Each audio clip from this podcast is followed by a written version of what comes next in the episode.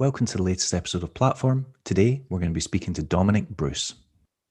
I've known Dom for over a decade, I'm going to say. I've known him since he was basically a short teenager rolling around on, I think he had rollerblade troopers or something at the time when I first met him.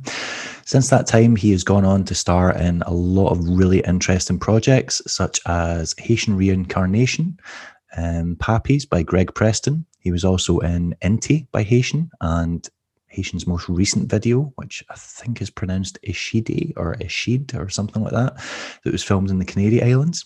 Since that time, he has gone from skating for SSM to joining Razors, and he's actually turned pro for Razors. He released a pro edit, I think it was either last year or the year before think it was the year before. He's also done really well in competitions. He won the Winter Clash under 18s and has placed in the top three at Winter Clash, I think twice now. He came third last year before coronavirus kicked in. Most recently, he's just had a section in David Sizemore's video, Fifth Floor, which he finished off the video, which is a testament in itself. And it's probably his best skating today. I think David did the best job that anyone's done of capturing Dom's kind of frantic, unusual approach to skating. He just has a really good eye for interesting tricks and combos and can just manage to make an obstacle skatable when most people can't. If you haven't seen it yet, I thoroughly recommend you do hanging about with Dom is always a really good laugh. We always just get into some kind of like weird debates, especially online over message. We'll have just the strangest DM conversations where he'll just argue a contrary point to whatever statement I make, and then we'll just go into this weird rabbit hole of arguing about language and debating like what certain words mean or what certain ideas are. So I'm predicting that at some point in this interview, he is either going to challenge me and be incredibly pedantic, or at one point he's going to turn it on me and just start asking me questions just to mess with me because that's just the relationship that we have. Like I said, really big fan of Dom. I'm really excited that the world's finally getting to see what a bunch of us already knew for a very long time, and that he is one of the best and one of the most interesting street skaters we have at the moment. Before we do that, though, cue the music.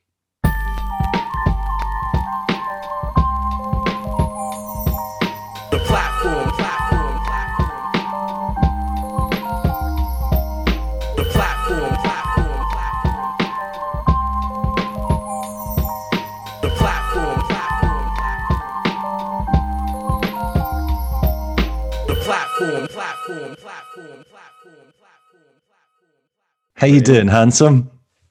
Fine. Are we? Are we? Are we in motion? Are we in? We're we're never not in motion if you think about it.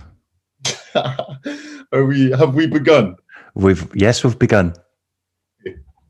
Cool. Well, welcome to my uh, my pad, my frog pad. I, I like it. I like it. I got I got dressed up for you. I decided. Just love it. I also got a bit dressed up. I mean, I just put on a little some colors.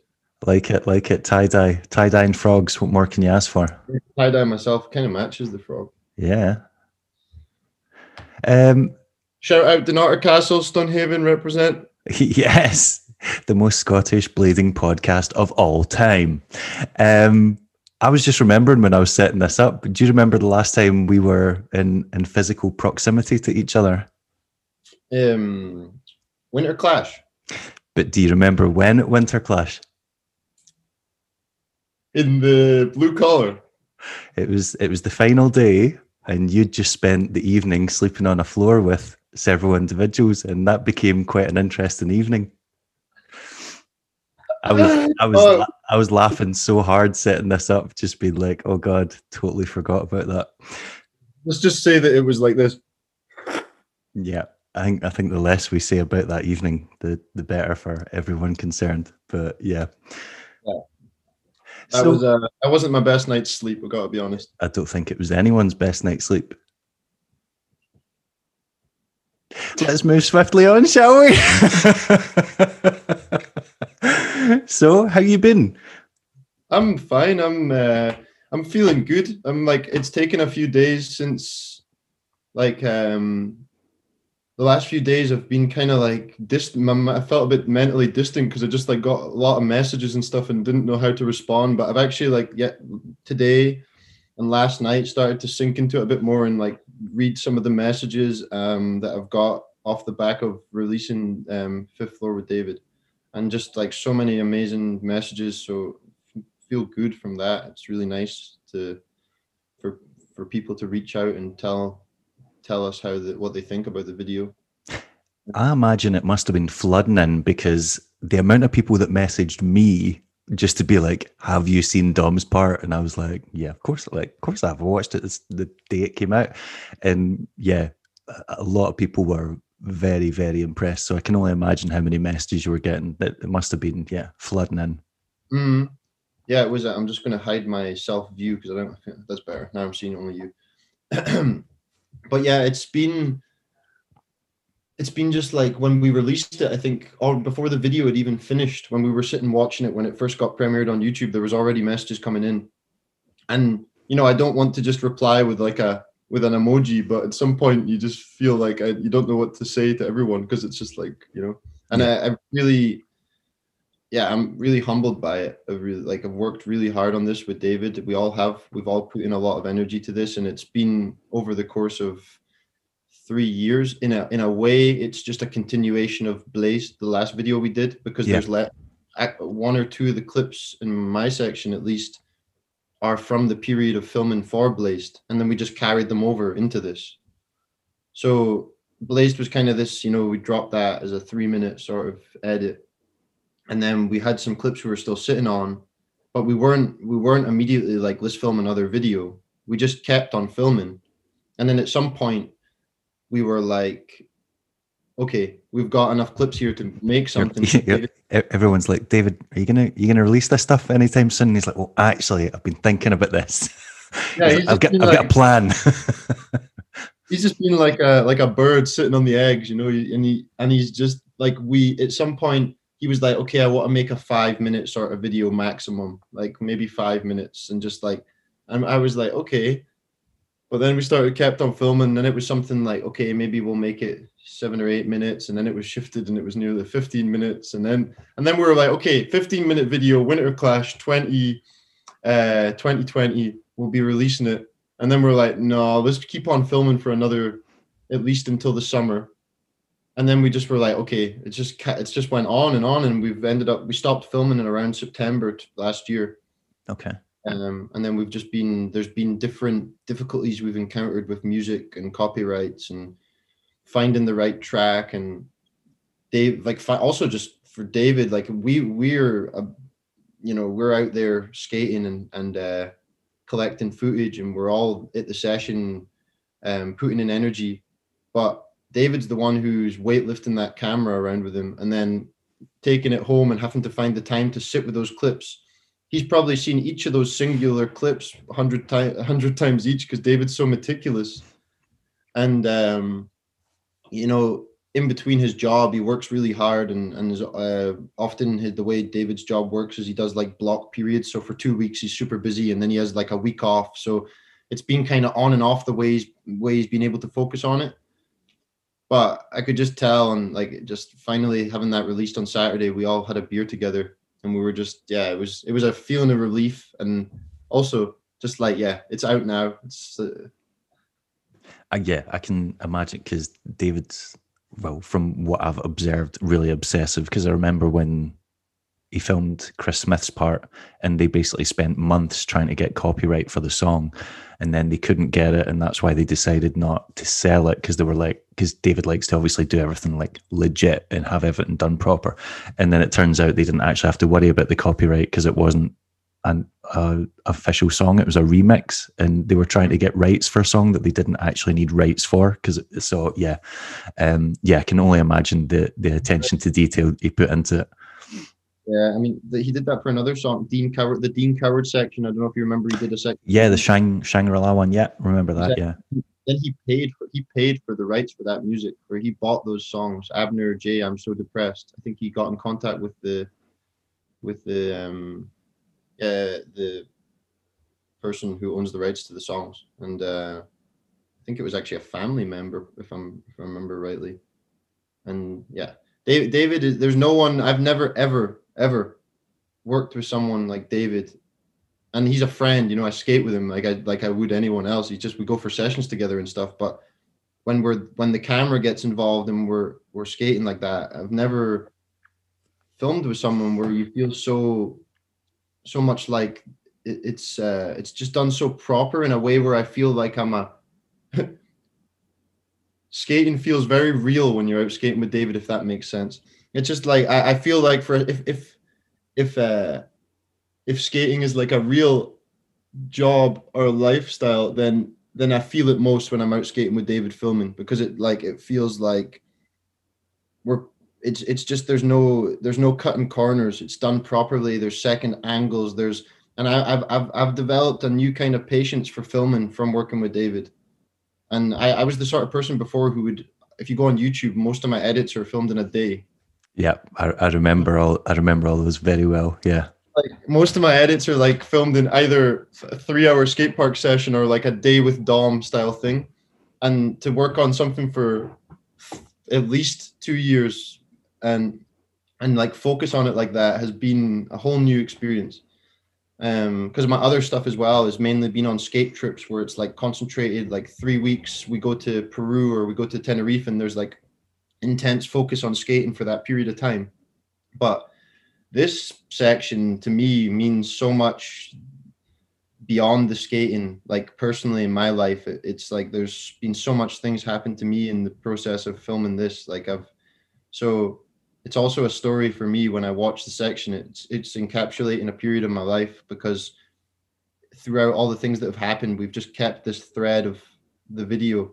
Yeah so i think that, that that's the difference there that it has like more of an emotional depth because it's filmed over a longer period of time, so there's been more changes take place and there's been seasons come and go. And there's also you can see it i've went through like so many styles in that video. Yeah there's there's a lot of there's a lot of wildly different uh dom bruce looks in that. Yeah yeah that's quite true. Yeah it's like a it's like a kind of time capsule that you know when you're older you can look back on it and you'll be like oh I remember that like that that phase or like that period or doing that and so, and because there's quite a lot of there's quite a lot of like lifestyle footage in it as well. So it's not just you won't just remember, oh, I don't really remember doing that trick or whatever, or I don't really remember being that that day. Because there's stuff where you guys are just hanging out on rooftops, or you know, you go swimming, or you do. So it's it's other stuff that you you'll have memories of outside of skating, like just hanging out and you know the conversations you had.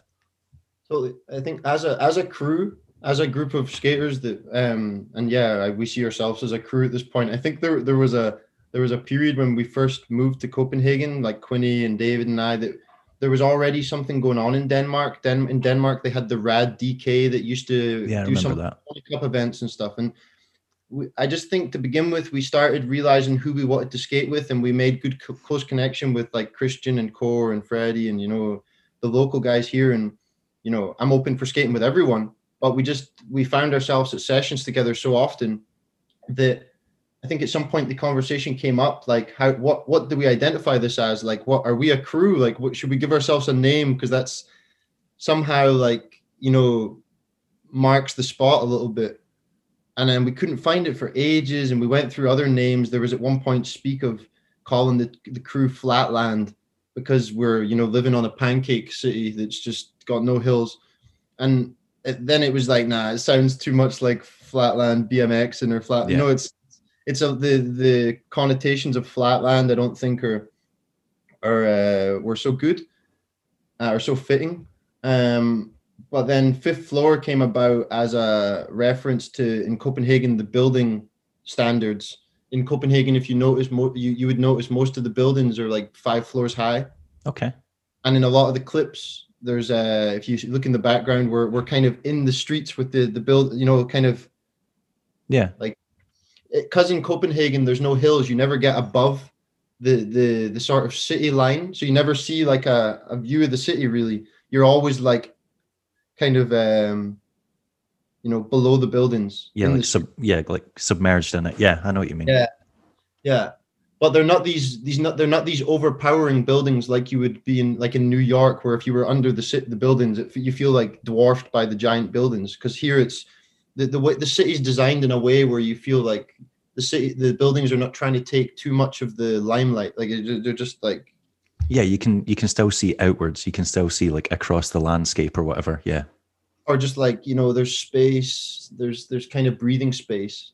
Um, but that yeah, the, the, there was supposedly an old building standard that was that you couldn't build more than five floors high. And in Copenhagen, when you look at when you do get a chance to see the the skyline, there's there's only few buildings, and it's been in the last ten years, I guess, that have started to break through the skyline, like other than church spires and and like some of those buildings but most of the like the the housing and stuff is in in line with each other. So uh yeah fifth floor came about from that idea. And i i think that it's a nice idea like a nice thought like uh, i think we kind of use it when we're speaking like you know let's take it to the fifth floor. Like it's kind of like a it's kind of a we we reference it in different ways. Yeah it's and like it's essentially like an an internal joke between you guys now. Well, kind of like yeah, yeah almost. Um, plus, it's like, probably it's, it's probably better that you didn't come up with a crew name because let's be honest, they they generally end up sounding really cheesy no matter who does it, and they don't age well. So it's it's probably for the best that you kept it nothing. But I think I think to be honest, from now now we're probably just going to relate to ourselves as fifth floor, just for because I mean it came about naturally and it, and it was like uh, there's a humor to it you know? So i think that it's not like i'm i'm not going to be probably getting the tattoo fifth floor or die. I'm, I'm probably not we're not probably not going to be we're not there yet. Not there yet. But but it's definitely got something to it and like carl benny my roommate my friend he designed the yeah i, I remember you talking about it on uh, wax toaster yeah.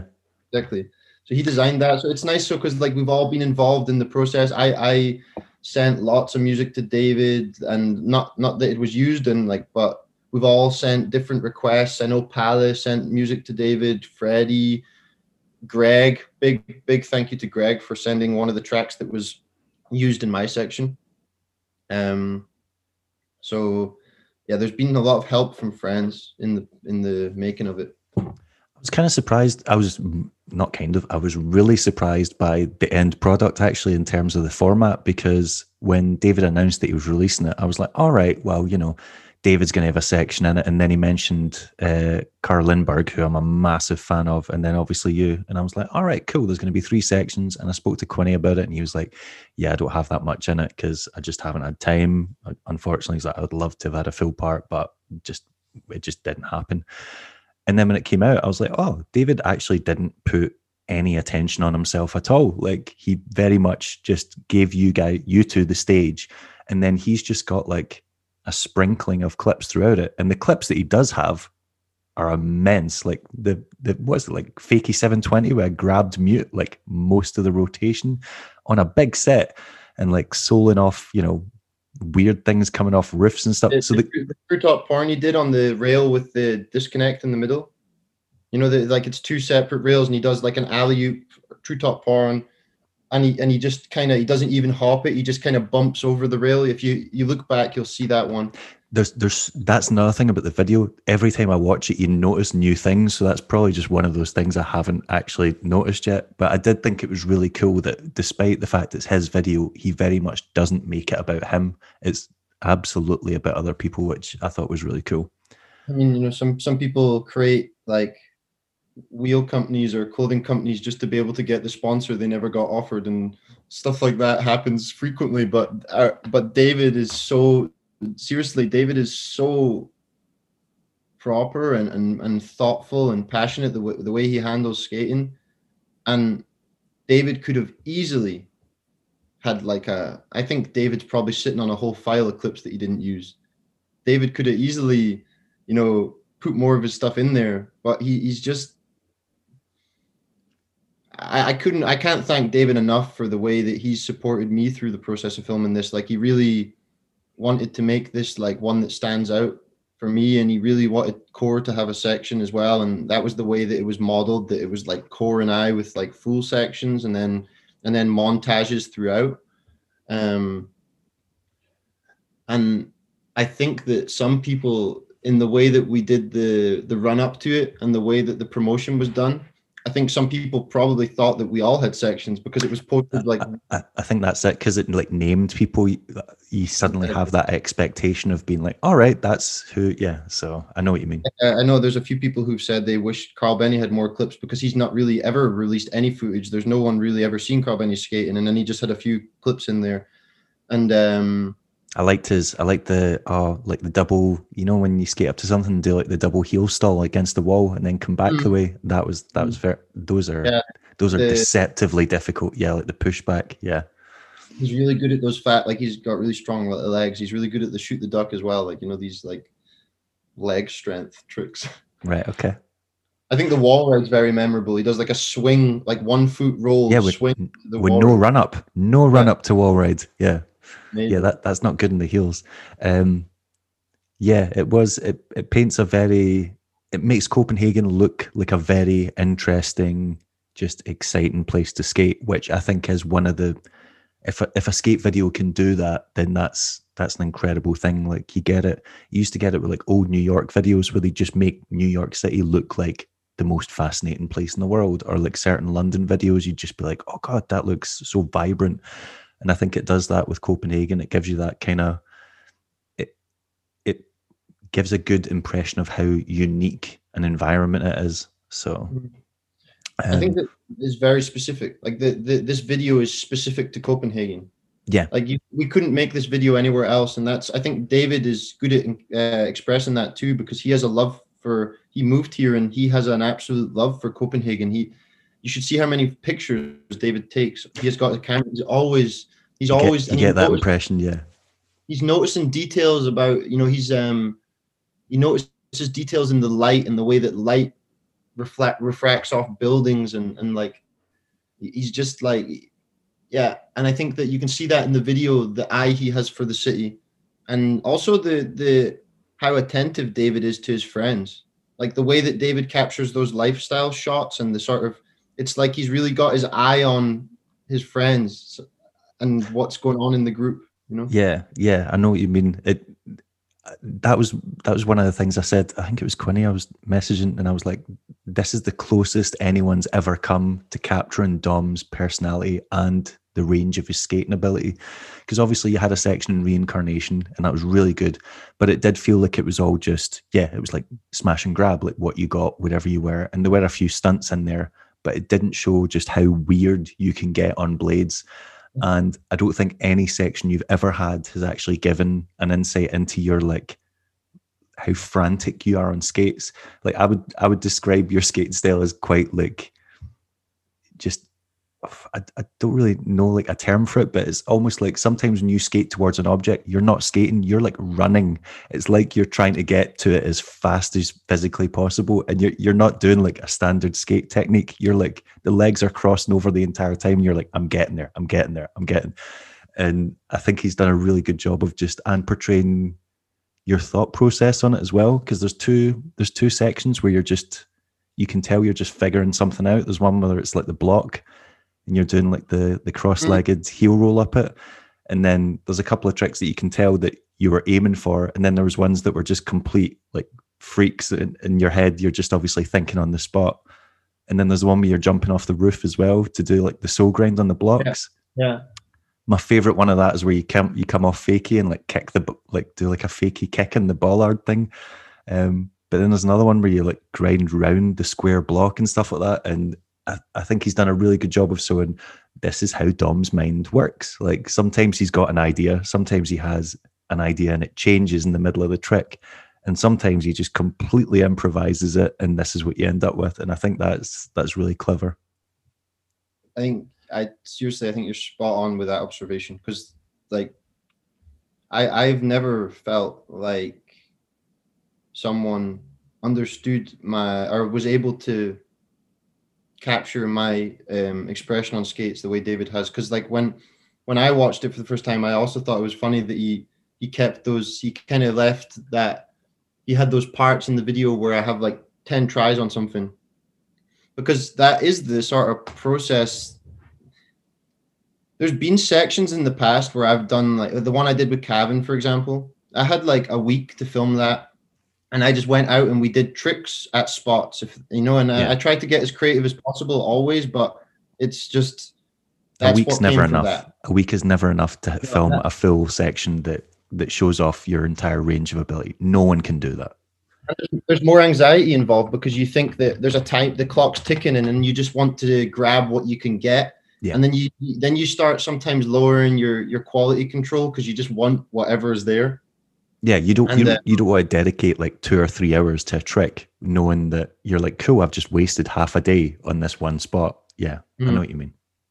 and and I think that David has taught me that as well. The bit like that quality control of just like instead of having three clips, let's just focus on getting this one trick done properly, the way you want it to be. And yeah, my, my, that's sort of the way I work on skates. And I'd say this section specifically happened very spontaneously. Like the, most of the tricks kinda were like I was surpri- as surprised as everyone else. You can tell on a couple of occasions. Yeah, there's a couple of times your reaction when you land, you're like, I can't believe that just worked out. That's yeah. like particularly the 360 heel roll three out. yes. I I I could not believe that I landed that because I was trying. I just discovered that I could do 360 heel roll at the skate park one day, and then I was like, "Oh, that's fun." Because me and Carl Benny were just messing around, I think, and I discovered the trick. And then I just, uh, and then I was no, it wasn't. That wasn't the reason. I discovered the that you could do that crossover heel roll trick, and I'd never seen anyone do it before. And I was like, I think I've just like found a new trick. And then I and then I like th- I maybe people have done it before because like Like, like I've I've seen people do it, but I know you. It's not been. It's never been particularly f- like focused on in a video, like like it has in Fifth Floor. you know I I remember Eddie Chung posted a, a Shreddy um posted a clip of it one day and I sent it straight to David because it was like six months after I'd done it and I was like we have to get this video out because people are people are like people are going to think I ripped him off. Yeah. yeah exactly but no the the the trick like that the the progression was that I found out that trick and then I was like oh I can 360 into it 360 into it. And then I was like oh but what about if I just do heel roll? And then I wanted to 180 out off the stairs. But at some point my foot was just in that perfect position and I think my body it was almost like it just happened like automatically. My body came round in 360 and that feeling of landing that was just like what what the fuck just happened like, yeah. When when you exceed your own expectations, yeah, you're like that. That worked out better than I actually wanted it to in my head. That's amazing. so funny. You can see in the clip afterwards, I'm holding a beer and I'm like going to cheers people who are not even there to cheers me. I'm just like, oh, like I'm just like in my own like excitement. Giddy. Yeah. like, giddy. um yeah there was a couple of moments like that which and it opens the door to other things because if you can do like the double if you can do the double like I, I, I guess I would call it like I don't know unity heel roll or something. You could Yeah, do like unity toe roll, and that could it could just start. And you could you kind of hinted at it when you were on that block thing. You could start pivoting doing it Mhm. and seeing what else. There's yeah that that opens up definitely opens up other possibilities. Yeah, This this the filming, but what I was saying before is the spontan like the spontaneous energy that's been in this section is just that during like I'd say since I moved to Copenhagen, my skating has changed like a lot. Like it, and it's my my basic energy that I give to skating I think is still pretty similar because I've always had been quite fast paced on my skates and and being quite erratic or like like ADHD on my skates. But I think that I developed that into my own style while being here and just like found a way to make it my own. And I now feel pretty rested in my style. Like I feel like I've like I know what my thing is on skates now and I know what I want to do and I know like the the sort of the sort of movements that I want to do. And I just want to keep on pushing that and see where it takes me because I feel like I've really found um a niche somehow in in the way that I want to skate. And um I would say that's true. Yeah, and I think where you live has a lot to do with it because there's certain environments where it's just not that easy to explore options like that because there's certain places that don't have as much of that kind of terrain if you know what I mean like mm. particular like one of the best examples I think of is in Scotland there's very few pl- or the UK in general, there's very few places to do lines. So, like, see when you watch American videos, loads of people are always doing lines down, like, you know, certain handrails that connect each other or certain ledges in a school where they can do like three or four tricks. We don't have that here because there's no such thing as schools with like multiple ledge spots or streets. And if there are, they're capped pretty much after the first time we've used it. So you just don't I think that's why you see a lot hmm. of British videos and it's like one hit, one hit, one hit, and you, might get lucky. Like I don't know, with Leon's videos recently or some of the stuff John Lee's made. There's a few line spots in it, but they're very few and far between. And well, that's, result, a, that's a London. That's London, and I feel like London almost is is its own thing in terms of UK skating because they have like you know it, it's more of a, a mega city and maybe has more architectural possibilities that are suited to oh, skating. Yeah, there's just new but stuff all the time. Yeah, Scotland is just another that that's just another ball game. Like I mean, growing up, like Aberdeen street skating was is just rugged. The spots like, are yeah, the spots are pretty unforgiving and they don't really lend themselves to that much creativity. You're very limited in what you can do on a, on a lot of the obstacles. Yeah. I know I know for a fact that my creativity with skating can stem itself back to the absence of things like not having spots not hmm. having them not having them. Because like i grew up in stonehaven small town 20 minutes from the city and we had a half pipe. And so i just i was watching videos and there was nowhere to emulate what i was seeing in the videos. So i would just like for me it was all happening in my imagination. I, I was imagining that i was way better on skates than i was i think. I was imagining that i was I was skating the curb outside my grandma's house, and I was fake fake locking tricks, and then just like imagine like you know feeling the the rest of the way there, just imagining that I was doing it on like a curved ledge or something. Like I I used to get called true top roll because I used to I used to not uh, lock my true top soles. You know, there was just like uh, yeah, the, I definitely wasn't matching up with what I was watching to begin with, and I think I just yeah my imagination with skating developed just through having to make the most with what I had in yeah. in, in just yeah. I think it's it's funny to trace the trace your influences and think about where you might have been influenced or why what might have influenced certain aspects of your skating. Yeah, definitely. Because I, I can see I can see direct influences also to the fact that even though um, I love the creative tech skating and toe rolls and all these things, I grew up in a in a skate culture, you could say that that called toe rolls gay. And and so like I mean the Scottish skate scene up, up until a certain point was considering uh, all that valo shite. I think there was an element of that, but I think I don't think that was actually speaking for the whole spe- scene. I think it was just speaking for the most vocal members of the scene, if you know mm-hmm. what I mean. So mm-hmm. there there were people that were into it and do it, and um, yeah, i have always been a massive fan of it, but I, I do think the people that didn't like it and you know chose to be that way weren't necessarily the voices of everyone; they were just the loudest voices. Yeah, that's that's that's quite true. I mean, there's definitely people in.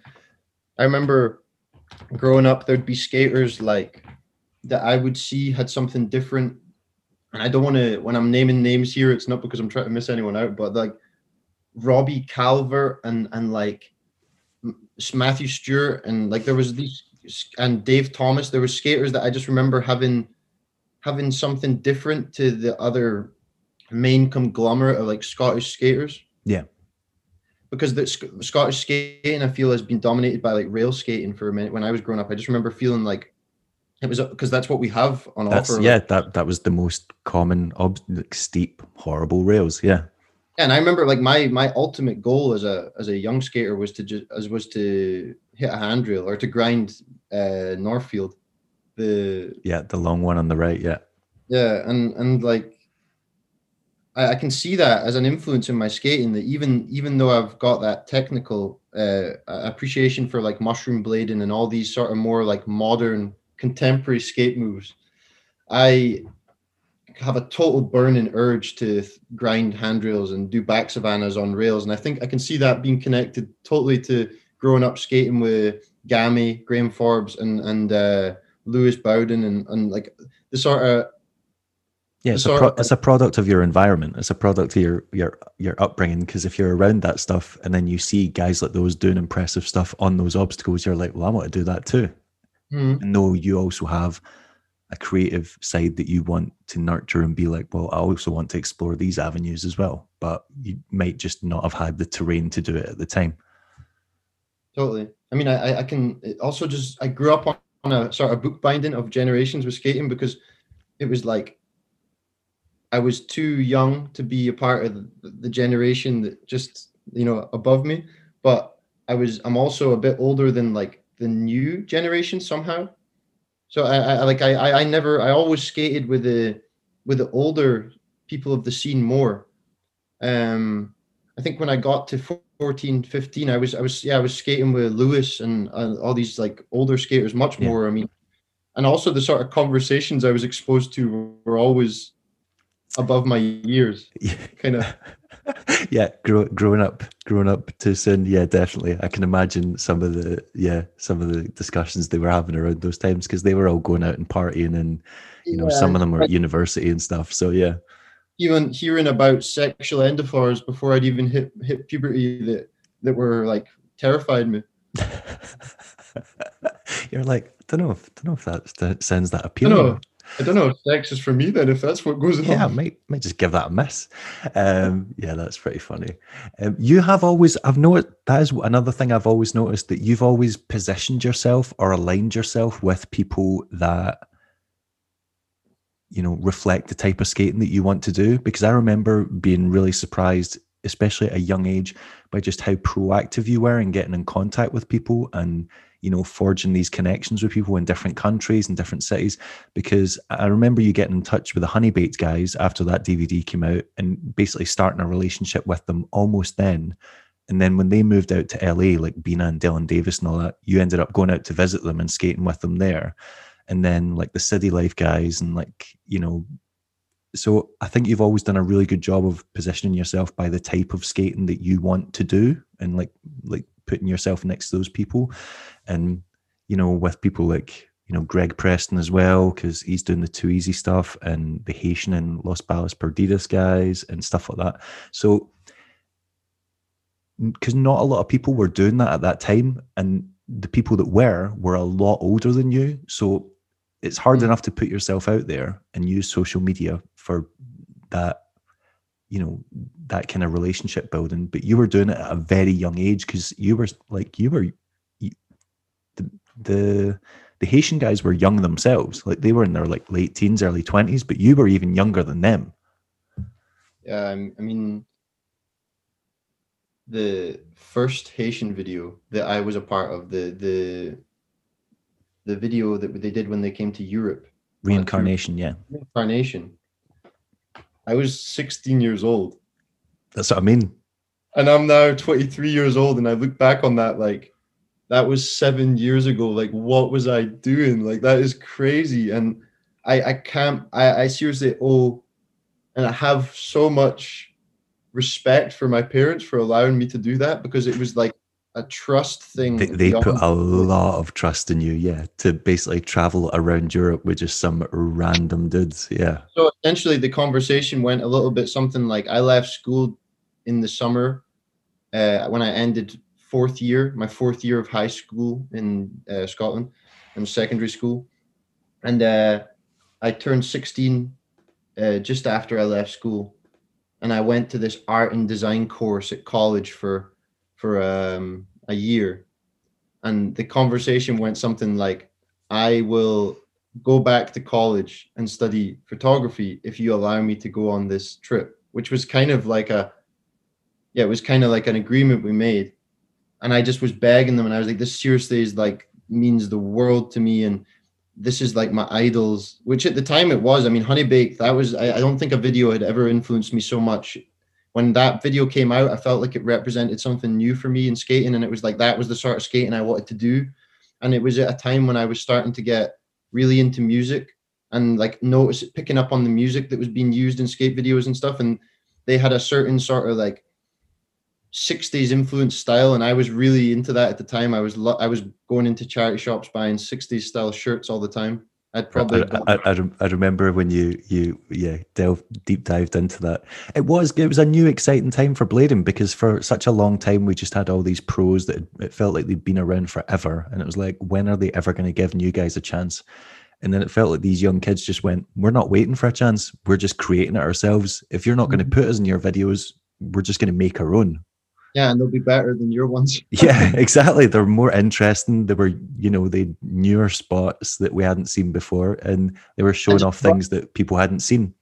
Rough around the edges, but it didn't matter how how grainy and rough they were because the the the energy and vibe was so visible that it was just like the, the message was delivered, and and I I definitely got the message, and I I was like essentially wrote to them on I think Dylan Davis was my favorite skater ever at that point. I idolized him. I would I would be looking at photos of him on his Facebook, like thinking, who is this guy? Like totally idolizing him. And I wrote to them like, hey, I really want to skate with you one day. And I was buying the Haitian t-shirts and I was like, you know, just in love with what Haitian was up to. And I remember just watching the first Haitian videos on repeat. And they used like um this sort of Memphis trap music. And I was just like, all this music that I felt like, wow, this is a whole new discovery. It was that time when I discovered Can too. And that's still like my favorite band coming from that. And that can be traced to finding that through Haitian. And yeah, then they, they I was writing with them and I started having a online relation with them. And then they just told me they were coming to Europe. And I was like, okay, I want to get involved. And I think the and then I think the original idea was I can meet up with you guys at Summer Clash or something and then they said they were going to do a tour. And, uh, and eventually it was like yeah we, we i can't remember exactly but we made an agreement and i managed to convince my parents to let me go on this trip. And my dad took me down to london to meet up with them because that's where the start of the trip was. And he wanted to just suss them out and see if they were okay. Um, but he didn't actually meet them. He just let me go and meet them and see and then come back to him and tell them tell me how i'd found them. And even if i had had a weird experience. Of course, I was going to tell him that it was. you were like, "Yeah, they're fine. They're fine." and that, I remember that first weekend in London. We stayed out until seven in the morning, and I'd agreed to meet my dad at nine for breakfast, and I just didn't sleep and went straight to meet my dad.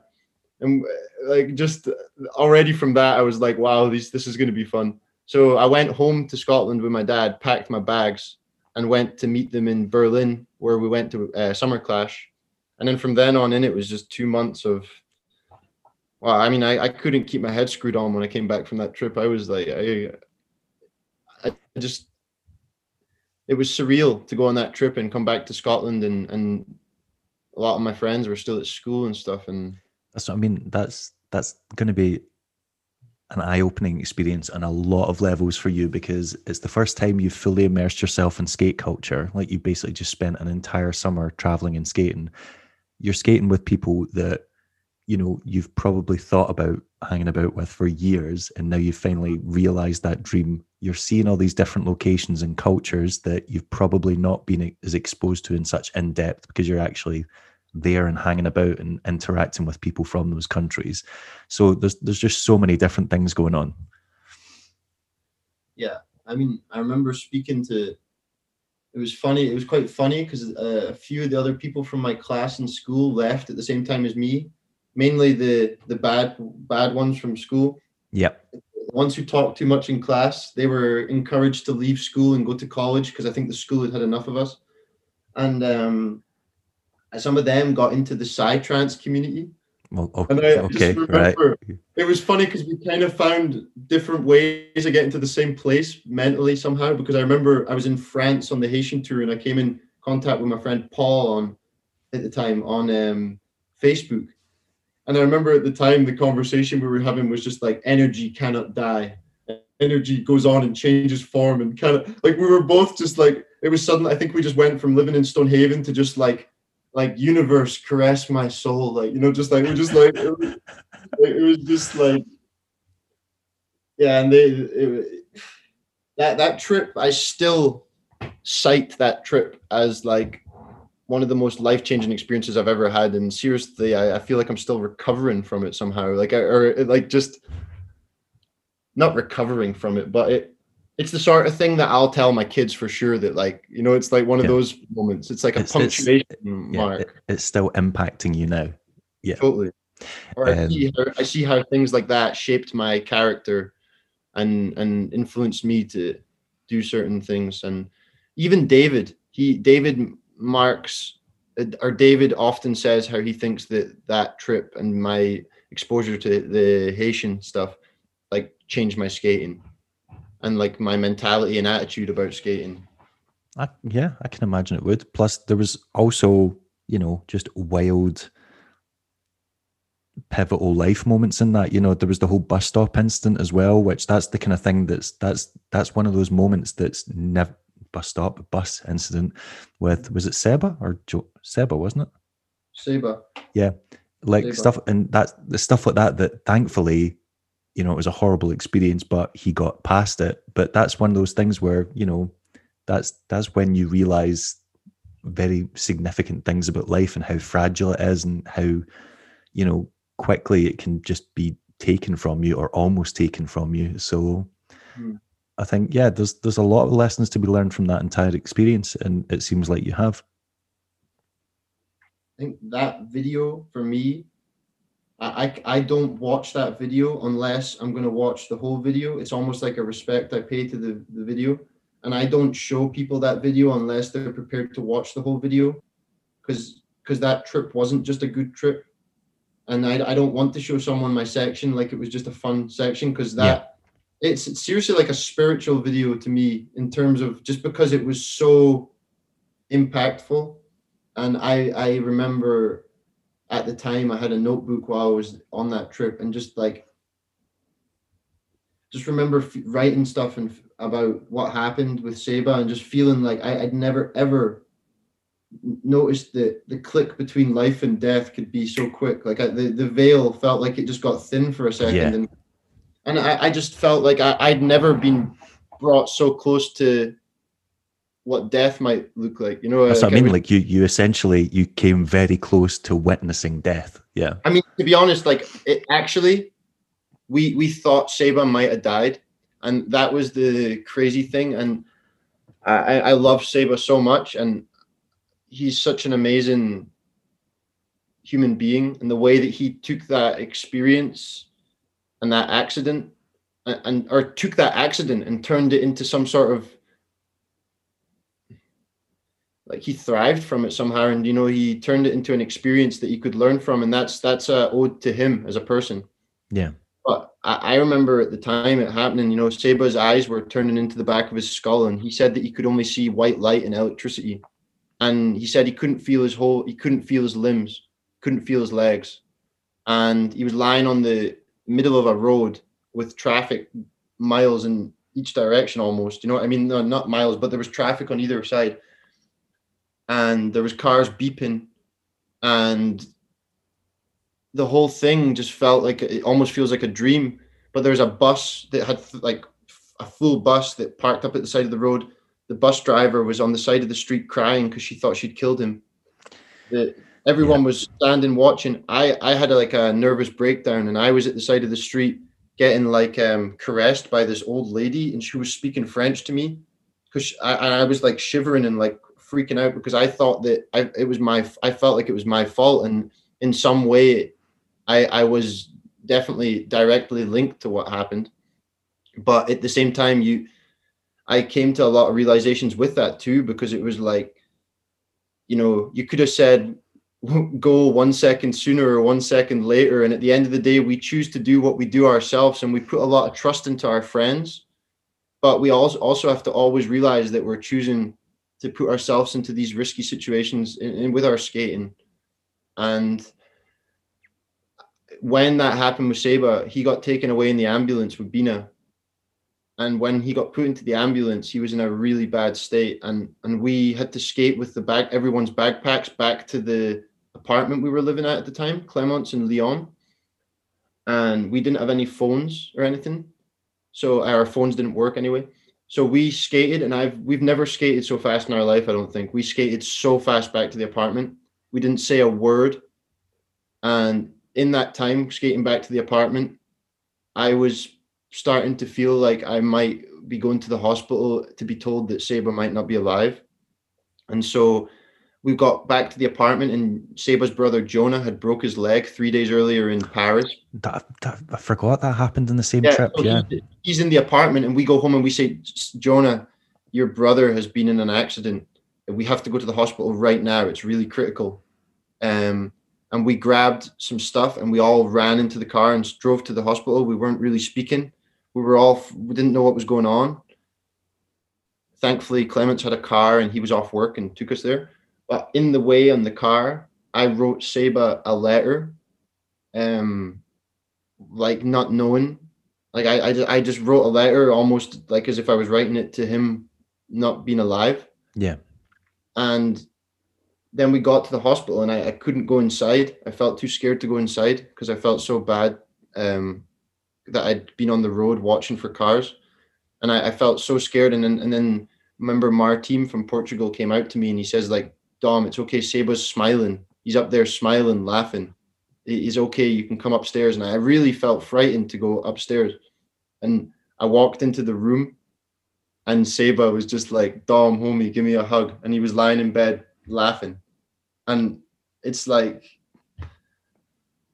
it was like, that was the sort of vibe that we were on in the Haitian video. We were like, it was like, it really felt like family actually. And, and we were, we all shared tears together and we all, like, that was an emotional, emotional experience. And we, Seba told us, well, we got told what's happened to Seba and he had to have different x-rays and stuff. And he was, you see it in the video, he's sitting with all the Haitian magazines watching them and he just, he's just pressing the morphine The, the morphine gun. Yeah. He's just like he's just like you know, and and he told us that he wanted us to keep on filming the video for him, so that he could uh, have clips to watch when we came to the hospital. Okay. And we we were found it. We were like, it doesn't feel right, but because he gave us like the permission, we were still going out and getting stuff, and um, we'd go visit him every day, pretty much in the hospital. I just remember that night, Bina and Clemence and, and Martim and I went back to the to the the house, the apartment we were living at in Lyon, and we just poured each a whiskey. And I remember we all just sat in almost absolute silence. It was almost like grieving. We were like, and we were just like, like what a day. I was just that whole period was insane. I, I took a few days to call my parents about it because I didn't know how to express what had Yeah. happened. And I just remember telling them that, like, listen, I, I'm in Lyon and pretty much my Seba, is, my friend, is, is being run over by a bus. Like, and that when you tell something that to someone, they don't believe that you're speaking about someone who's now alive because it's someone's been hit by a bus is one thing, but actually being run over by a bus is like I mean, it, I just I just see it as like a it's like a second like day like his energy was too strong to to go. He just he's meant to be here, and he's like you know because that he could have easily gone there, like and he spoke of some insane experiences during the time that he was in the hospital the first two weeks, like having out of body experiences where he was trying because his body was in so much pain. He was trying to do these meditations where he would try to like have an out of body experience. Seba is just an incredibly interesting and strong spirited person. But yeah, that that like if I went to a psychologist, without a doubt, that would be one of the things that comes up. Oh, of course. Like, it's an incredibly traumatic experience for everyone. Of course it would. Um, but on the out, Can I can I take a pee break? of course. Can, can we Yeah. can we do that? Because I'm I'm almost like I think I'm getting all nervous. All right.